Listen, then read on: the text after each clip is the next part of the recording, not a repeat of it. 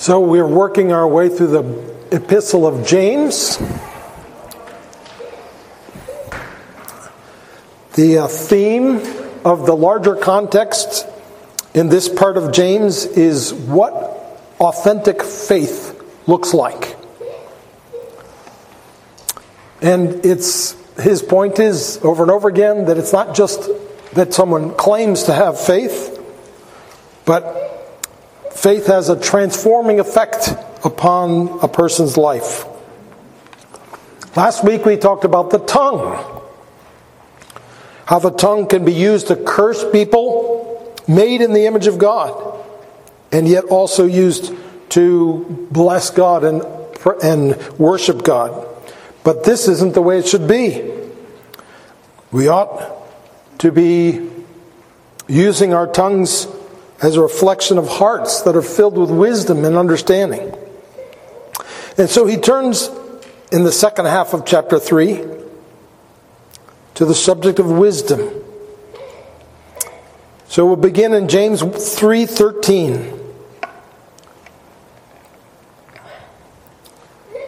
Six precious verses of the word of God. Who is wise and understanding among you? By his good conduct, let him show his works in the meekness of wisdom. But if you have bitter jealousy and selfish ambition in your hearts, do not boast and be false to the truth. This is not the wisdom that comes down from above, but is earthly, unspiritual, demonic.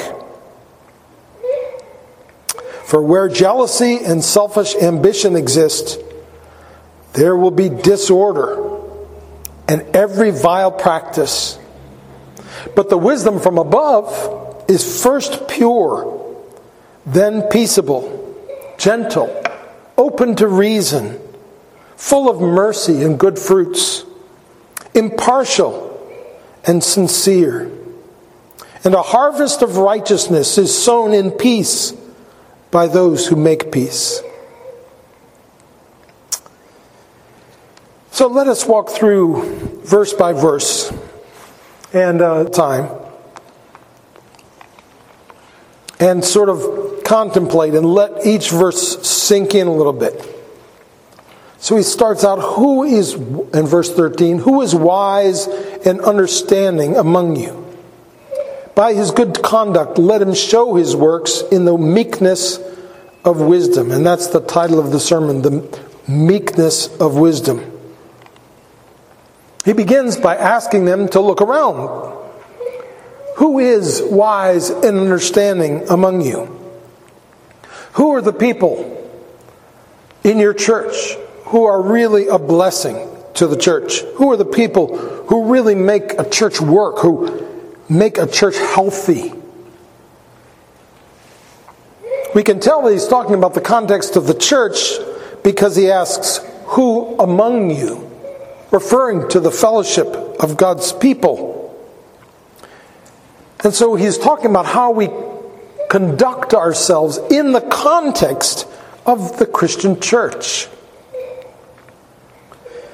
If you think you are one of the wise and understanding ones, he says, or if you want to be, here's what to do show your works by your good conduct in the meekness of wisdom.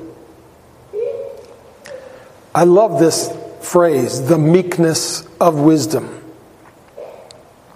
Wisdom is not theological knowledge, although that may have a role. Or that wisdom is not theoro- theological knowledge, but that has a role. But an essential ingredient of true wisdom is meekness, is humility. True wisdom is always accompanied by humility. Humility or meekness was not esteemed in the Greek world, nor is it esteemed in our world. The world calls us to believe in ourselves and to stand up for ourselves and to assert ourselves. They see meekness as weakness and a poor self image. But a very different picture appears in the New Testament. Jesus calls himself meek. We read it this morning in the responsive reading. Jesus blessed those who are meek in the Beatitudes. And this mentality of Christ comes from understanding ourselves as sinful creatures before the glorious and majestic God. In and of ourselves, we are completely unable to figure out the meaning of life, to find spiritual fulfillment, to find the right path that we should be walking on. The world wants us to face God with a sneer and grumbling. But according to Scripture, the only psychologically healthy way to face God is with fear and trembling, along with gratitude and love. So, before God, Christians are to be meek and humble. He's big, we're small. He knows all things, we know very little. He can do anything, we can only do a few things, and only that with His help. True godly wisdom is meek. And that meekness of wisdom manifests itself in good conduct and loving deeds, James says. Verse 14 But if you have bitter jealousy and selfish ambition in your hearts, do not boast and be false to the truth. You see, the world has its version of wisdom. James can't just talk about wisdom without talking about the world's wisdom because the people who he's writing to, you know, they live in, a, in the world. They hear the word wisdom. They grew up hearing the word wisdom and it, in a very different meaning. So he's got to address the fact that there's two wisdoms. The world has its version, but it's not the version that comes from God. The contrast to godly, of, to godly wisdom, which is meek, is the attitude that typifies the world bitter jealousy, selfish ambition. The attitude which is celebrated in the world is a zeal to get ahead, even if it means stepping on other people to do so. It's brimming with self assurance. I know what I want, and I know how to get it. It's interesting. The word, the word that's the Greek word that's translated selfish ambition here, it's one word, and it's used nowhere else in the New Testament. And that always makes it a challenge to figure out what it means. The only use of this word that we have before the New Testament was written was from Aristotle. And you know what Aristotle was describing when he used this word? the narrow partisanship of greedy politicians in his day. I think we can understand well what he was talking about. Think how contrary that kind of attitude is to the way of Christ. Jesus said, Whoever would be great among you must be your servant, and whoever would be first among you must be your slave even as the Son of Man came not to be served, but to serve, and to give his life as a ransom for many. That's the way of wisdom according to Jesus, the meekness of wisdom. And that's the way he lived. And when he lives in our hearts, that's the way he moves us to live. And if a person is filled with bitter jealousy, and that, that word doesn't, um, that word implies a sort of cold zeal to, to uh, get for yourself and selfish ambition. That person who's like that is not filled with Jesus, even if they say they are. And he says, if, if this is the way you are, don't boast as if you're wise. Don't boast in your wisdom if really what's ruling your heart is selfish ambition. People like this tend to be big on themselves, brimming with confidence that they know what needs to be done. But a truly wise person, you know what he boasts in? Jeremiah 9 tells us, Let not the wise man boast in his wisdom. Let not the mighty man boast in his might. Let not the rich man boast in his riches. But let him who boasts boast in this, that he understands and knows me, that I am the Lord who practices steadfast love, justice, and righteousness on the earth. For in these things I delight, declares the Lord. And then moving down to 15. This is not the wisdom that comes down from above, the wisdom he's been describing, but is earthly, unspiritual, demonic. So, again, there's a wisdom that comes down from above, that comes from God. And that's why James 1 5, you know, two chapters earlier, he told us if anyone lacks wisdom, let him ask God. It comes from God. But true wisdom, therefore, involves meekness because it's not something that's in us, it's something that God gives us. These two different ways of viewing things are not just two differing opinions that you could evaluate and decide on which you think is better. One is from God, and the other is not from God, but from man. It's really false wisdom. Man, uh, wisdom that man arrives at by means of satanic deception. It's the wisdom that the serpent whispered in the ears of our first parents in the Garden of Eden. It's the wisdom which comes forth from the heart of man, incited by Satan.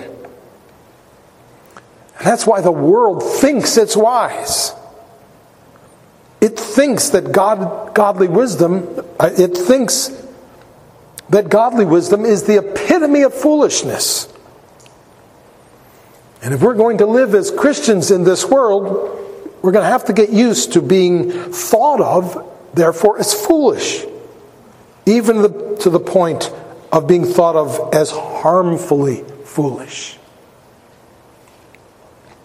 Verse 16 For where jealousy and selfish ambition exist, there will be disorder and every vile practice. So, the earthly, unspiritual, and demonic character of this wisdom can be seen in the effects it has in the life of the church. It results in disorder, it results in every vile practice. Now, when it talks about disorder, um, this, that's the same word that Paul uses that we read you know, a couple years ago in 2 Corinthians 10, I'm sorry, 12, where remember that he is uh, pleading with them because he's troubled about the condition of the congregation. He says, I fear that perhaps when I come I may find you not as I wish, that perhaps there will be quarreling, jealousy, anger, hostility, slander, gossip conceit, and disorder. That's the word. So he's talking about the turmoil that's introduced into the life of a congregation through this false kind of wisdom, this bitter jealousy and selfish ambition and boasting. This kind of disorder and every evil practice is bound to result in churches where people pursue their own selfish agendas instead of pursuing the welfare of the body as a whole. Moving to 17. But the wisdom from above is first pure. And by the way, this verse this verse is really remarkable. You know, there's a number of places in the, in the New Testament where we're given sort of a snapshot of what a Christian's supposed to look like. We have um, the, uh, the, the uh, fruits of the Spirit in Galatians chapter uh, 5. We have the Beatitudes in Matthew chapter 5. We have a glorious description of it in Romans chapter 12. And then here in James 3, especially in verse 17, we have this amazing description of godliness. So he says, first, it's pure. And that means single minded, wholehearted. Jesus said that no man can serve two masters. But of course, that doesn't stop us from trying. We serve Christ and our own popularity. We want to serve Christ and our own creature comforts. We want to serve Christ and our own financial security. The people that James is referring to here are people who serve Christ, period. Their allegiance is not divided. That's the first characteristic of this wisdom he's talking about. And then he says, peaceable, peace loving. Peaceableness is just what's needed in a church which struggles with, with bitter jealousy and selfish ambition and the disorder which it results in. Of course, there is a time to fight. But for warriors, it's always time to fight. They'll always find something to fight about, even if they have to invent it. But God calls us to live in harmony with one another. And if possible, so far as it depends on you, live peaceably with all. Romans 12. And so he says here that this wisdom from above is peaceable. And then he adds gentle. Gentle. You know, Jesus said that he was gentle. Paul includes it in the sermon, in the uh, fruit of the Spirit. Elders in the qualifications in 1 Timothy 3 are called to be gentle. When people are at odds with one another and when there's tension in the air, it only takes a spark to get a fire going. A word spoken with an edge and a subtle accusation. You know because you've been there just like all of us have been there. What is needed is gentleness. Remember that Paul had some pretty severe things to say to the Corinthians as he anticipated his next visit. But what does he say in 2 Corinthians 10:1? I entreat you by the meekness and gentleness of Christ. He was very conscious that even though he had hard things to say to them, he had to say them with gentleness, with humility, or they weren't going to listen. The next on the list is open to reason. This is a very hard word to translate, but I think actually the ESV has done a pretty good job. This is the only place in the New Testament where this Greek word is used as well. And it means literally easily persuaded. Now, obviously, there's a kind of being easily persuaded, which is not good at all. But remember that James is talking about the context of quarreling and fighting, which he's in, which uh, he's going to talk about in the next verse, James 4 1 and following, which we'll talk about next week. So open to reason. By saying that, he implies someone who's re- who really listens to his the person he's struggling with, talking to. It implies really being willing to question what you thought or what your opinion is by listening to what the other person has to say. Most of the time, in the context of quarreling and fighting, it's hard to get anyone on either side to really listen, to sit down and hear the other person out. But that's exactly what James is talking about when he says open to reason. The next description is full of mercy and good fruits. Godly wisdom is full of mercy and good fruits. In most conflicts, people are saying, he's the bad guy, she's the bad guy. I, I am not perfect, but his mistakes, her mistakes, are much bigger than my mistakes. But mercy says, we're all sinners. We all need forgiveness. We're all blind to a great extent. I'm no better than you. Let's work on this together. And full of mercy, full of good fruits. Again, mercy is the specific, but good fruits is the general. All kinds of good virtues like mercy.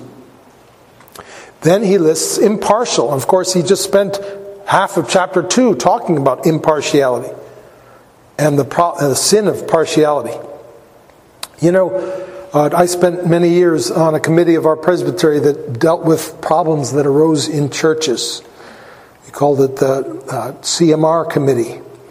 And we would be called in to deal with churches when problems broke out, conflicts, tensions, and, um, and you know, the whole idea is that we were impartial. We were coming from outside. We didn't have an opinion of who was right or wrong. We didn't even want to be on someone's side necessarily. There are times where, when you came in and did an analysis, you realize, yeah, one side is really right and doing this properly, and the other side's really wrong. But generally, it wasn't that way at all. It was two sides who were um, fighting over each other, and the big issue was their fighting, not the issue itself. It was the pride, it was the selfishness. And so uh, we and we've ourselves as a congregation been blessed by the opportunity to bring in this same committee from our presbytery to deal with our situations. And they come in with impartiality. And true wisdom has this, has this characteristic of being impartial. Um, let's, let's look at this and find a way to address everyone's fears because a lot of times the conflicts are because this person's afraid of this and this person's afraid of this, and both fears are legitimate.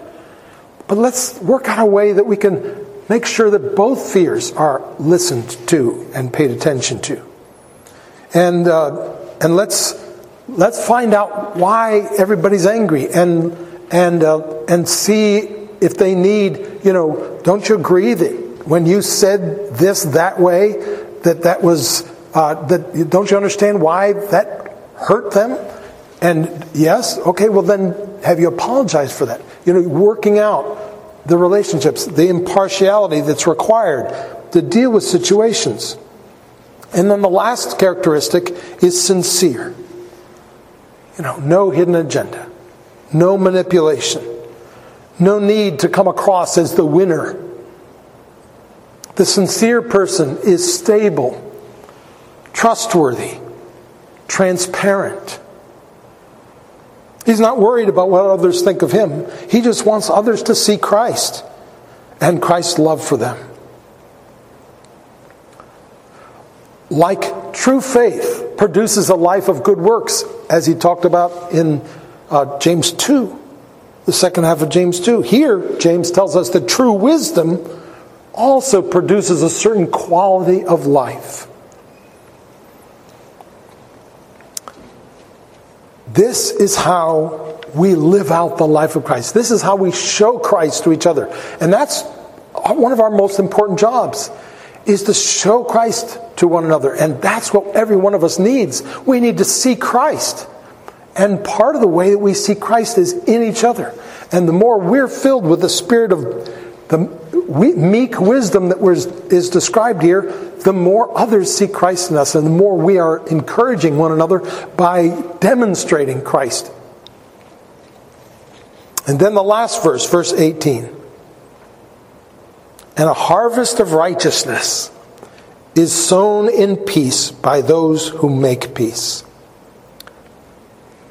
And so here's the result if you live this way. If you if you're filled with this kind of wisdom, here's the result a harvest of righteousness is sown in peace. There's the method that is used. It's sown peacefully by those who make peace. So you see the, the motive of the person. He's a, he's desires to make peace. You see the method of the person. He's working peacefully. And you see the result of his ministry. It brings a harvest of righteousness. And here we see what I think is probably James' chief concern. In the face of quarrels and conflicts that he has heard about among the, the people, he wants Christians to be peacemakers. He wants peacemaking believers to help bring about a harvest of righteousness and peace in Christ Church. The false wisdom of the world produces disorder and all kinds of other evil things. True godly wisdom produces a harvest of righteousness and peace. Now, over the years, I've made a point many times that if you are a Christian, it's important that you are in the church, that you're a part of the church. But James says it's not enough to be in the church.